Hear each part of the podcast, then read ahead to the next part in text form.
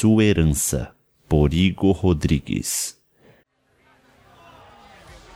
Não há ternura que resista à traição. Ao menos, essa era a filosofia que Masha esforçava-se para explicar aos gritos e que Petia insistia em não aceitar.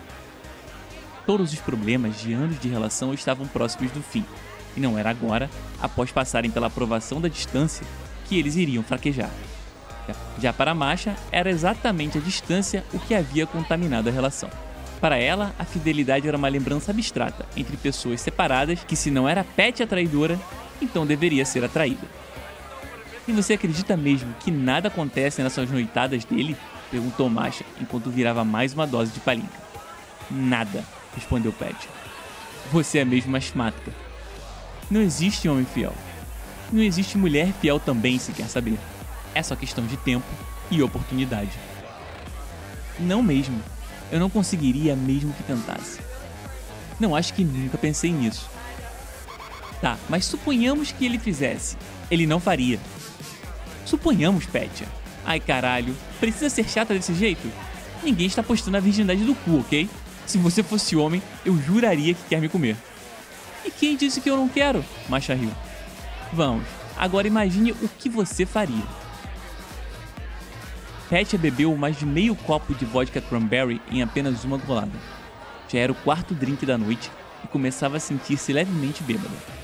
Estranhava a facilidade com que falava com Masha de assuntos tão pessoais, considerando que a conhecera algumas horas atrás. Mas era tão fácil, tão confortável. Bastaram poucas palavras para sentir que a garota de cabelos escuros fosse uma amiga não natural, uma confessora etérea que desapareceria ao fim da noite ou talvez fosse o álcool filosofando, ela imaginava. Pela milésima vez, Pesha quase tocava os lábios em marcha no esforço para ser ouvida na boate. São sete anos. Qualquer coisa que você imaginar, nós já superamos. Por isso é tão difícil imaginar. Traição nunca, pelo visto. Não, tudo menos isso. E não acho que possa acontecer. Estamos juntos há muito tempo. Nem consigo pensar na possibilidade. Acho que me mataria, disse sorrindo. Claro que estou exagerando, não sou nenhuma doida. Muito lindo isso. Mas no mundo real, amiga, não é bem assim. Ou não deveria. Se você acha mesmo que é tão impossível, se confia tanto, não devia chorar. Devia mostrar para ele quem é você. Se vingar, sabe? Conheci tanta gente como você e é meio patético quando se decepcionam e entram em depressão. Quem quer conviver com tristeza acumulada até morrer? Não e não. Eu te digo, todo mundo deveria soltar essa decepção de volta no mundo. Devolver a porrada. É justo carregar um peso que alguém jogou para você? Não mesmo, atire de volta, que o grandíssimo filho da puta carrega a própria carga. Bem, é uma teoria. Não que eu não concorde, mas é meio extremo e até infantil, não acha? Não sei o que passou contigo, mas essa coisa de vingança é meio novelesca. Desculpa, mas já passei dos 15 anos faz um tempo. Você mesma disse que ele não foi exatamente um príncipe todo o tempo, que grita sem motivo e você vive com medo de que ele exploda sem você saber a razão. Vamos, se ele é capaz disso, por que não de uma pulada de cerca em uma hora de raiva? São coisas diferentes e mesmo assim já aprendi a lidar com essas explosões. E você não responde de volta? Masha disse, passando os dedos de leve no braço da amiga. Nunca. Por mais que eu não goste, não sou capaz de brigar assim. Pelo menos não com tanta violência quanto ele. É assustador. E talvez por isso que muito certo. Eu controlo o gênio dele. Petia respondeu, tomando a mão de macho entre suas. Ou ele te mantém na rédea. Todo mundo tem o seu limite, Petia. É natural, é saudável, é bom sentir raiva às vezes. É libertador para falar a verdade. Você precisa acordar e, sinceramente, eu gostaria de te mostrar o que você não vê. Petia esforçava-se para ignorar. É claro que tinha raiva dos rompantes de Gabo, dos gritos sem justificativa, de como a tratara nos dias mais difíceis enquanto estavam separados. Mas ela não queria brigar, tinha medo e foi ensinada a vida inteira a evitar confronto. Por mais frustrante que fosse, era assim que deveria ser, pensava. Vem, amiga, chega de conversar, Macho falou. Na pista de dança mal iluminada, as horas corriam sem que Pet percebesse. Passou a noite cercada de silhuetas, a de Masha, a mais próxima de todas. Admitia para si mesma que ela era irritante ao insistir tanto no assunto. E nem mesmo conhecia Gabor para afirmar qualquer coisa, mas era tão persuasiva, tão encantadora. De qualquer forma, ele retornaria à cidade no dia seguinte. Podiam imaginar qualquer coisa. O fim do abismo entre os dois estava próximo. Enquanto dançavam, Pat observava como Masha atraía olhares involuntariamente. Não era particularmente mais bonita que qualquer outra mulher, mas tinha gravidade própria, impossível não ser notada mesmo na penumbra da pista de dança. Sentiu-se sortuda pela casualidade de tê-la conhecido justo hoje. Música após música, a nova amiga mostrava querer ser mais do que amiga. E Pat, que nunca havia imaginado atrair-se por uma mulher, queria morder seu pescoço branco, convidativo. Estou muito bêbada, tentava racionalizar. Estou? Vem, vamos embora. Masha sugeriu ao pé do ouvido de Petia, tomando suas mãos. Petia se deixou levar por entre andares da boate lotada até o térreo, trocando a luva de fumaça dos cigarros pela brisa noturna de verão. Caminharam alguns metros entre os prédios antigos e cinzentos do futuro glorioso que nunca chegou à cidade velha e carcomida, atravessando o rio que a sangrava em duas partes. Se detiveram em frente a um edifício novo que contrastava com os prédios ao redor, todos parados no tempo. É aqui, disse Masha. Mas antes, interrompeu-se pondo Petia contra a parede do prédio onde as sombras serviam de cobertor. A boca de Masha atingiu-a como um raio. Era doce, úmida, habilidosa. As mãos da estranha amante amiga passeavam pelo seu pescoço e sentiu-se eriçar. Não estava surpresa, mas amedrontou-se a sentir que correspondia ao beijo com a mesma intensidade e às carícias com ainda mais ousadia. Quando finalmente os rostos desgrudaram-se, a amiga tinha somente o sorriso cínico de quem acabara de provar seu ponto. Mas ela agora sabia que não pararia por aí.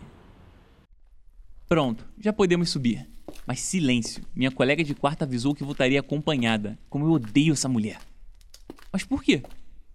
Não vou perder tempo explicando, mas a Yulia é o diabo virado do avesso. É tudo que você precisa saber.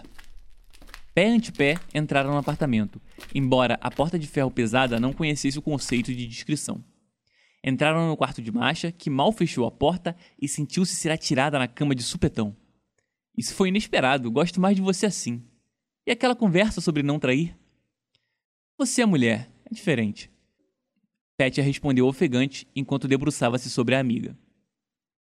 Braços e pernas se entrelaçavam quando o som de vidro quebrado do lado de fora se intrometeu entre as duas. Vou ver o que houve, Masha disse, pondo de volta o vestido. A porta se abriu, deixando a luz entrar parcialmente no quarto. Puta que pariu! O que aconteceu aqui? Masha gritou em direção à cozinha. A porta tornou-se a fechar, mas era impossível não ouvir a discussão. Aos berros, uma voz de mulher se enroscava de Masha em uma sinfonia de insultos. Yulia era mesmo um demônio e, pelo jeito, resolveu trazer o inferno para casa. Foi quando um rapaz interveio e sua voz fez Petia despertar. Caminhando com cuidado, foi até a cozinha, onde as duas mulheres eram apartadas pelo homem indeciso quanto ao que fazer. Masha, acho melhor eu ir.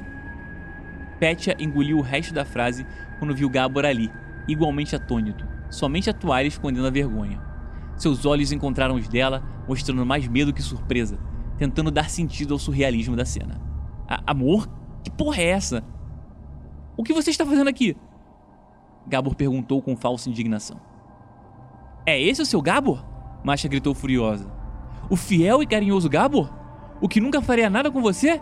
Pois bem, quem é que tinha razão afinal? É um filho da puta como todos os outros.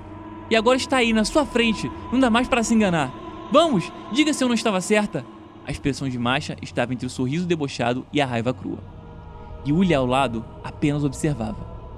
Gabor caminhou até a namorada, estendendo-lhe a mão. Petia desvencilhou-se e cravou-lhe as unhas na maçã do rosto, deixando uma trilha de sangue. Mais por reflexo do que por decisão, Gabor tentou bloquear o braço de Petia, mas apenas a empurrou para trás, derrubando-a sobre os cacos da garrafa. Amor, calma, vamos conversar. Vem, vamos embora daqui. O rapaz adiantou-se, assombrado ao ver Petia sangrando sobre o vidro quebrado. É um filho da puta mentiroso e covarde. Você bateu nela. Agora Masha e Yulia gritavam quase em uníssono. Seu covarde, covarde! E quem é você, vagabunda, para gritar comigo? Vamos, amor. Cínico, cretino. Ambas foram ao chão com tapa. Gabor avançou, largando um rastro de ódio em direção a Masha e Yulia, disposto a muito mais do que deixar uma marca vermelha no rosto de ambas. Mas Petia o interrompeu. Vai embora! Filho da puta, vai embora daqui! Por que você fez isso comigo? Como você pôde fazer isso comigo? Pet explodiu histérica. Amor, vamos sair daqui! Covarde mentiroso, você me bateu! Masha protestava. Amor, não escute essa piranha! Vamos embora! Vai embora você! Some daqui agora, seu covarde cretino! Petia respondeu com os olhos marejados, pela dor dos cortes na perna e mãos, do álcool ardendo nas feridas e da decepção humilhante causada pelo amor. O ódio brotou nas entranhas, deixando-a nauseada. Era denso e crescia rapidamente. Não era um sentimento, mas uma sensação física. Os anos de abusos e subserviência alimentaram a raiva que ela não sabia possuir, surgida de repente naquela noite, um parasita que se alimentou e agora precisava sair. Vão se fuder vocês todas então. Se quiser falar amanhã, ótimo. Se não, adeus e foda-se, disse Gabor virando as costas. Petia virou-se para as mulheres sentadas em poses simétricas. Cada qual tinha uma marca no rosto, no mesmo lugar. Não conseguia pensar. A amiga estava certa e ela era uma idiota pagando o preço pela cegueira. Só restavam as lágrimas. E você vai chorar? Olha o que ele fez com a gente e com você. É só isso que você pode fazer? Não fode, Petia. Você vai deixar ele sair assim? Ou vai esperar e cortar os pulsos depois? Se não fizer nada, é uma idiota e mereceu o que teve. Gente como você serve para isso, para ser humilhada, bem feito. Gabor voltou, já vestido e dedo em riste, colado ao rosto de Petia, coberto de sombras. E amanhã você vai me dizer o que estava fazendo com essa vagabunda, está me entendendo? Uma, duas, três, quatro vezes Petia enterrou o pedaço de vidro no pescoço de Gabor. Enquanto ele agonizava, tremendo no chão, ela caiu de joelhos, golpeou o rosto do namorado até sentir o braço dormente e o rosto tornar-se uma mixórdia de sangue e carne. Eu não me sinto melhor! Você mentiu! Eu não me sinto melhor e a culpa é sua! Você pôs isso em mim! gritou se virando para a Masha, que sorria satisfeita. Yulia havia assumido sem que ela percebesse. Não é para sentir-se melhor, é para sentir ódio. É para comer esse ódio que você tem aí dentro, carregá-lo com você até a morte. E lembre-se de hoje e do que Gabor fez. O mundo vai tentar te fuder à força o tempo todo. Só o que você pode fazer é vomitar essa raiva de volta, disse, pondo as mãos no rosto da amiga. Petia cortou a garganta de Masha com o caco de vidro e viu o corpo cair em um baque seco, como se pesasse mais do que parecia. Era ela e não Gabor a causa de tudo. Ou era ela e Gabor, não importava. Só importava a dor incessante e como fazê-la parar. O vidro entrou devagar em sua própria barriga e pôde ver o sangue escorrer, misturado ao visco cinzento que saía de seu estômago perfurado.